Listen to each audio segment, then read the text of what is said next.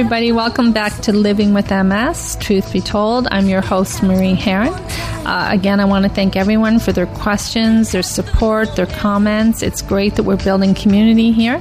I have in studio today, my guest is Susie Manger, who is with a large Canadian university, so she is truly living with MS. So we're going to talk to Susie today about some of the things that she's experiencing, how she juggles work, career, volunteering for the MS Society, and how she puts back into, her support for other people with MS.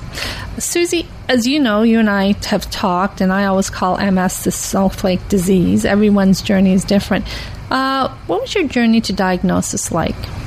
Thanks so much, Maria. I do want to say one thing first. I think it's a great analogy of the snowflake. We came up with that over conversation, you and I. And it actually is quite apropos because it really is different for everyone. For me, it was just going to work and coming back home on the train, and I got really numb, and I thought, okay, I'm a little bit stressed out. I just had gotten promoted to this new job, and I'm doing a lot of events and what have you. So I go home. I had dinner with my sister that evening, and when I went back down to my condo, went to sleep. I had another event to go to in London the next day, so I got up in the middle of the night. Well, here's the thing about getting up in the middle of the night. When you do that, and you typically want to go to the washroom or what have you. Well, I got up, but then I went right back down. So when I went right back down, I'm like, okay. So you got up and you fell down? In the bed. It was a bit of a head rush. Yeah. So I'm like, okay, I just got to get my faculties together. I got up again, and I fell right down again. So at that point in time, I'm sliding out of my bed, and I'm trying to find my phone. My phone is in the living room. Right. I'm slithering to the living room, phoning 911, phoning my sister. I said, look, I can't get up. I have lost control of everything. You can probably put two and two together what everything is. Okay. So then the ambulance comes. My sister comes down. Well, they tried picking me up, and I fell back down. They picked me up again, put me on the gurney, went to the hospital. At that point in time, I was regaining a little bit more of my functionality. Mm-hmm. So in the morning time, when the doctors finally came in, it seemed like it was like 6 hours, they said that I probably had vertigo. Okay, so just straight up vertigo. So straight up vertigo. Okay, so it was just, your life was like literally turned upside down. 100%. And here's the thing. You kind of reconcile with that because you just start a new job. You just, came back from an event. You're kind of thinking you're a little bit stressed out. Okay, I can deal with that. And then there's that great, Hitchcock film, right? So, Kim Novak had vertigo. So what's wrong with that? Exactly. So, and even with that, I didn't really know what vertigo was, but I knew that I was dizzy. I knew that I was feeling nauseous. I knew that I lost control of everything. And like I say, I'm that type of person that absolutely, I actually internalize, and I wear my heart on my sleeve too. And at the end of the day, if they tell me that it's this, I'm more apt to believe that because I don't think about anything else. I just think that, okay, I'm being told this, and this is what I need to live with. So no problem. We ended up leaving, and I go back to work a couple days later. Well, I started not being able to see properly, and my speech got garbled. I ended up being off from work for about 6 months at this point. Oh, geez. Okay. And in that 6 months is when they actually diagnosed. And I want to go through the timeline of that because it was in the first 3 months that they were actually trying to figure out, is it Lyme disease? They're testing me for all of these other things. They opt you out of different diseases, different happenstances of what it could actually be. No problem. Then they asked me to go to an ENT, so an ear, nose, and throat person. So I go there. Well, the first thing that doctor says to me, it looks like MS. What did I think about that? I'm thinking of Jerry Lewis. I had no idea. Yeah, that's what I thought when they told me. I was like, oh, is that the Jerry Lewis telethon? MD, right? Absolutely. Yeah. And at this point in time, I'm like, and because I'm wobbly, the three attacks that I had, really it compromised my speech, my ability to see properly, and my ability to walk properly.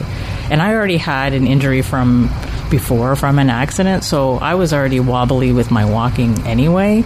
So to have now this affecting my other side of my body, it was very concerning to me, and not understanding what multiple sclerosis is. I couldn't even say the word. I'm now actually better at saying the word. No, I know you and I have talked about this a little bit. I think when we had... People will probably know I drink a lot of coffee, but when you and I were having coffee this morning, I was saying, it's really quite unfair to get called out for being drunk when you're not. Absolutely. You've got all the symptoms, right? You're slurring your speech, your steps off, you're a little dizzy. People are looking at you at 10 in the morning thinking, geez, she's got to find a church basement somewhere to, say she's an alcoholic, when really she's...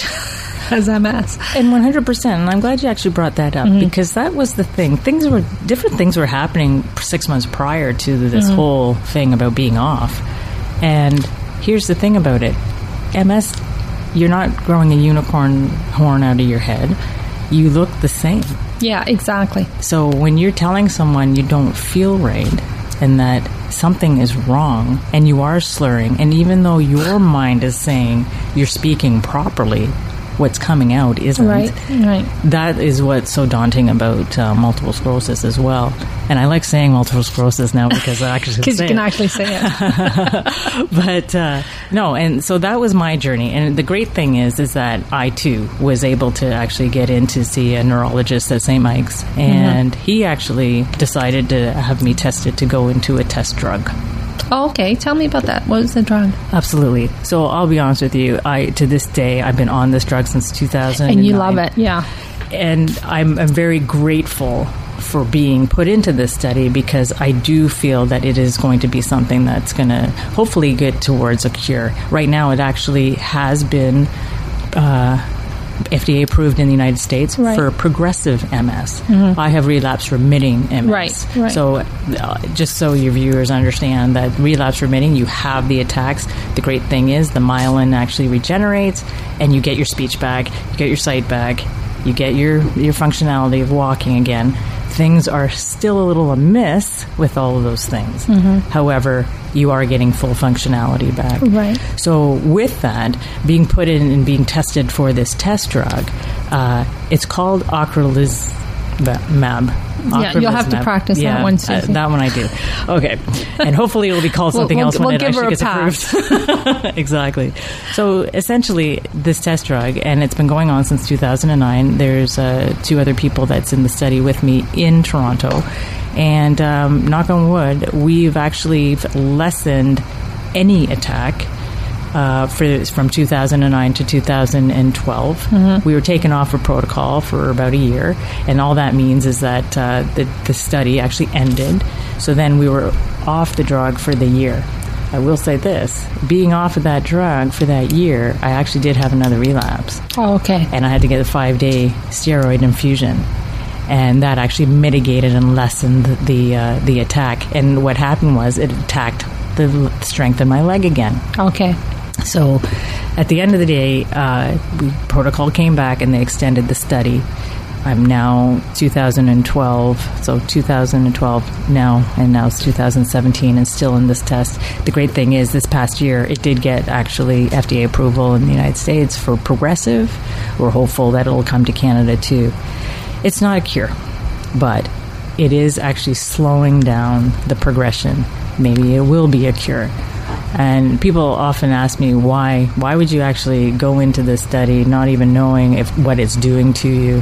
Mm-hmm. I think that's some of the concerns that people have, especially young people. They're thinking, they don't want to take drugs. They think, the drugs company and the government and the MS Society are all in cahoots together, which we know is not true. But I think it's important that people, do keep abreast of what the studies are. And I know that you can do that through visiting the MS Society website. So you know, I know that there are more and more studies coming in. I do have a funny story to tell you. As you know, I'm very vain, and again, you can't think it's a podcast, but I'm very vain. And I went to see my neurologist, and he was telling me about a test study, and he said, you know, you'd be perfect. And he said, how old are you? And I said, I'm 58. And he said, oh, the cutoff's 55. And I said, but I don't look 58. I look younger than 55. And he said, Marie, I can't, you know, falsify medical records.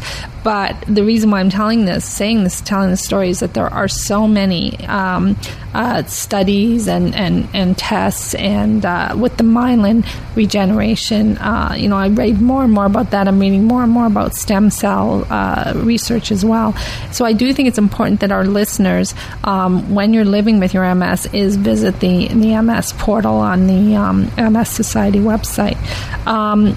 Now, Susie, as you know, I believe everyone's MS is their MS. So what are some of the principles you apply to living with your MS? Well, I'm glad you actually said that too, because it really is you're living with it. You know, a lot of times people say, oh, okay, Susie, she has MS. Susie's not MS. Although my initials are SM. I know. How cool is that? You have like an absolute designer disease, Susie. Exactly. But that is the thing. It is something else that you live with and you get used to. Just as I had to get used to functioning without a left ankle. Right. It's something, hey, we don't know what tomorrow holds. We don't know what's going to happen to us. And that's a really great point to bring up, because I have MS now and I'm living with it. But who's to say that I might not get cancer? Who's to say I might not get something else? Who's to say that I might not get anything, and I end up getting hit with a car? So at the end, not that we would want that to happen. No, absolutely. But I guess I want to really hit the point of the mindset that you have. No. Is this is just something else that I'm going to actually work around it with my life. I'm going to still get up every morning. I'm still going to have my juice and my coffee and my cereal and kiss my partner goodbye, and I go to work and what have you. It's still functioning. It is not being someone that can't function anymore. And that is the biggest thing I think I can really offer your listeners, is to know that we are all here wanting the same thing. We all want a really great life. We all want to enjoy. And so for me, my principle is I'm going to just get up and do the best thing I can do, be good to myself, be good to others, help others where I can. The MS doesn't change that. It doesn't change my personality. It certainly doesn't change the way that I'm going to treat others. It really is, the principle for me is just live. You know, Susie, when you and I speak about MS, and we have such fun, believe it or not, you and I laugh so hard when we share stories. And one of the things I do want to share with the listeners, and I know you'll agree with me, is the conversation we had about, you know, you stub your toe, it's not MS, and how important it is to continue to see your GP. Not everything wrong with you is your MS, so please continue to see your GP. And I'll just share a little bit about our stories. I was telling Susie that, you know, I was thinking, oh my God, my MS has affected my ears. I'm going deaf in one ear. And I finally went to my GP, and he looked at my ears and was like, geez, Marie, your ears are filled with wax. So, of course, he cleared my ears out, and I wasn't deaf. I was just had poor hygiene. So you had a similar, not with your ears, but you had a similar story. And can you share that? Absolutely. You know, this is so great, Marie. I'm glad that you're bringing these stories up, because I think it really is important for people to know it isn't always MS, for sure. I was actually, Marie and I were chatting, and what was interesting to me is that when... the example was when you stub your toe, for sure. It's not MS. I actually had, and I'm actually experiencing right now, a lot of pain in my right foot. And I'm thinking, oh gosh, I can't feel the bottom of my foot. I'm freaking out. And this is what I want your viewers to understand, or your listeners to know too, is that you are going to have these moments of, it's always MS. Yeah. You are. But then the reason why I'm saying this is because I'm not infallible of that either. It's more the fact, let's knock it down and be logical. But I did. I actually was feeling, okay, this is an attack. It's on my right foot. That's where I had my other attacks. This is another attack. Mm-hmm. Well, I did go to my doctor, and it ends up being I got plantar fasciitis. Right. And why? Well, because I don't exactly wear the most proper shoes, because after losing my ankle in that accident 20 years ago, I'm still a woman. I still want to wear pretty shoes. I don't wear the right shoes. And unfortunately, the arch in my right foot has been depleted a little bit, and I have to get some physio for my plantar fasciitis. So here's the thing. Here's the moral to that story. The stubbing your foot. It's not your toothache is an MS. You've got some dental hygiene issues. Exactly. Yeah. You know, it's like when, you know, when I stand up and again, I mean, I love my GP because, you know, I walked in and I said to myself, oh, you know, my MS is flaring up because I'm lightheaded. And then he takes my blood pressure. He's like, your blood pressure is in your boots. You're not eating enough iron. So again, the moral of the story is, don't just assume because you have MS that this is related to all of your health problems. And I interviewed someone earlier who was saying, you know, it's a team. You have to have your neurologist as part of your team, but your GP is just as important that you see him as well, or him or her as well. Mm-hmm. One of the questions I ask the most when I check the feedback on the Marie at truthbetold.ca, and I hope everyone gets that so they can send me their questions. But one of the questions I get is, how do I know if I'm having a flare-up? So how would you answer that, Susie? Well, for me, how I actually deal with it, because I don't want to get into that flustered state of thinking everything is MS, is that I actually monitor it. Okay. I will monitor it for approximately 10 days, 2 weeks. And essentially what monitoring all that means is this symptom actually getting worse? What is it? Is it prickliness? Is it heat? Is it numbness? Am I lightheaded? Is it your gait? Exactly. Yeah. And I got to be really realistic too. Because of the challenge I have on my left leg, I got to really be realistic of what I'm actually thinking, why mm-hmm. this is a flare-up. Now again, because of looking at your first attacks, and like mine happened with my speech, my sight, and my right side with my gait, I do tend to be more paranoid that when something happens on my right-hand side, that is going to be MS-related. But even when you go back to your neurologist, they do ask you to monitor it. Right. So that's that. I'm going to take heed, and I'm going to monitor. And I have to say, when I do that, the stress level comes down. I actually get more sleep. Mm-hmm. I actually take care of myself a little bit more over that next 2 weeks. And wow, it dissipates. What do you know? It dissipates. Yeah, right. Yeah, that's about it. And I think it's really important that people hear and understand that. Can you tell us about some of the volunteer work that you do with the MS Society? Because I'll be honest, when I was first diagnosed, I didn't want anything to do with the MS Society because I just thought, if I don't see it, it's not going to happen. So. And you know what, Marie? You're right on point with that. That was the same initial thought I had, mm-hmm. too. I didn't want to know what MS was about. I didn't want to learn about it. My parents dug in and mm-hmm. learned about it and helped me get through that. But in the first 2 years of being diagnosed, I was not accepting it. I even went so far to get a second opinion with my MRI. But then I actually reached out to my Durham chapter of the MS Society. I asked if I could volunteer to actually sell carnations. They had a carnation campaign, and I did that. That was my first step. I got really overwhelmed again, seeing folks, people that had a progressive MS, and disengaged again. And then it was just in 2013, actually, and I was diagnosed since 2008. Right. Decided to reach out again to my Durham chapter and say, if there's anything that you'd like me to volunteer for, I'd be more than happy to do that. The cool thing is that they actually wanted to start an MS support group in Pickering, where I live, and she just, the coordinator asked me, would you like to lead that support group? And I just jumped on it because I finally felt ready to talk about it. But also, in my mind, talking about it with others was going to not only help them, but it was so going to help me understand I'm not alone.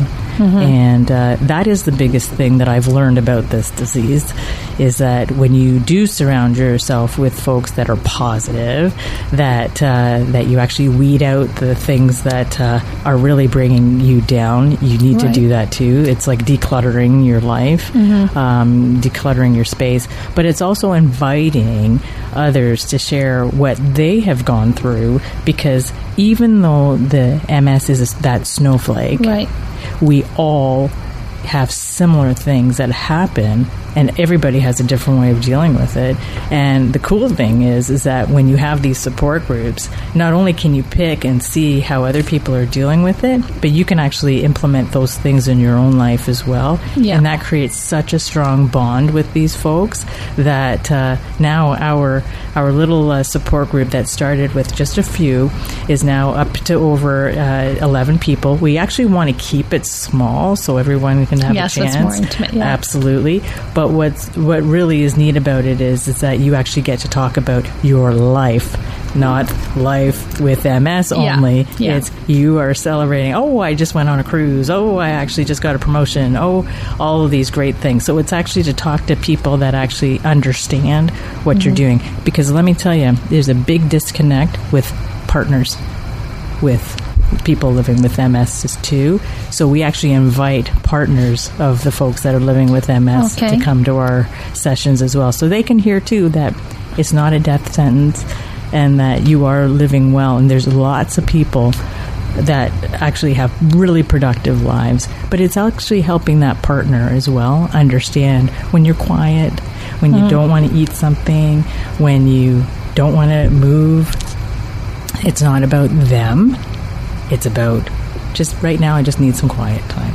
I had the pleasure yesterday of speaking to a young man in Ottawa, and we were speaking about being with your partner and having them support you. And I said, I'm really lucky because my partner does all of the housework, and he said, oh yeah, my partner does the housework, but I do the cooking. And I said, oh, don't tell Bruce that because I don't do the cooking either.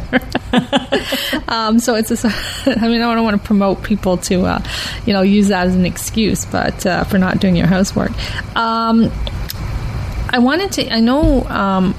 One of the things that you had said when I asked you about, I think the question I had asked you over the phone was that I had never bothered with the MS Society when I was diagnosed because I was afraid of seeing people in wheelchairs. And my question to you was, what would you say to a 24-year-old me? So do you want to tell me what you would say to a 24-year-old or 19-year-old who's just being diagnosed? Absolutely. Okay. The first thing would be is to understand what multiple sclerosis is. Get good information either from your doctor, from your GP, somebody, a professional. Don't go on the internet to find information about multiple sclerosis, because there, as we all know, there's lots of great information on the internet.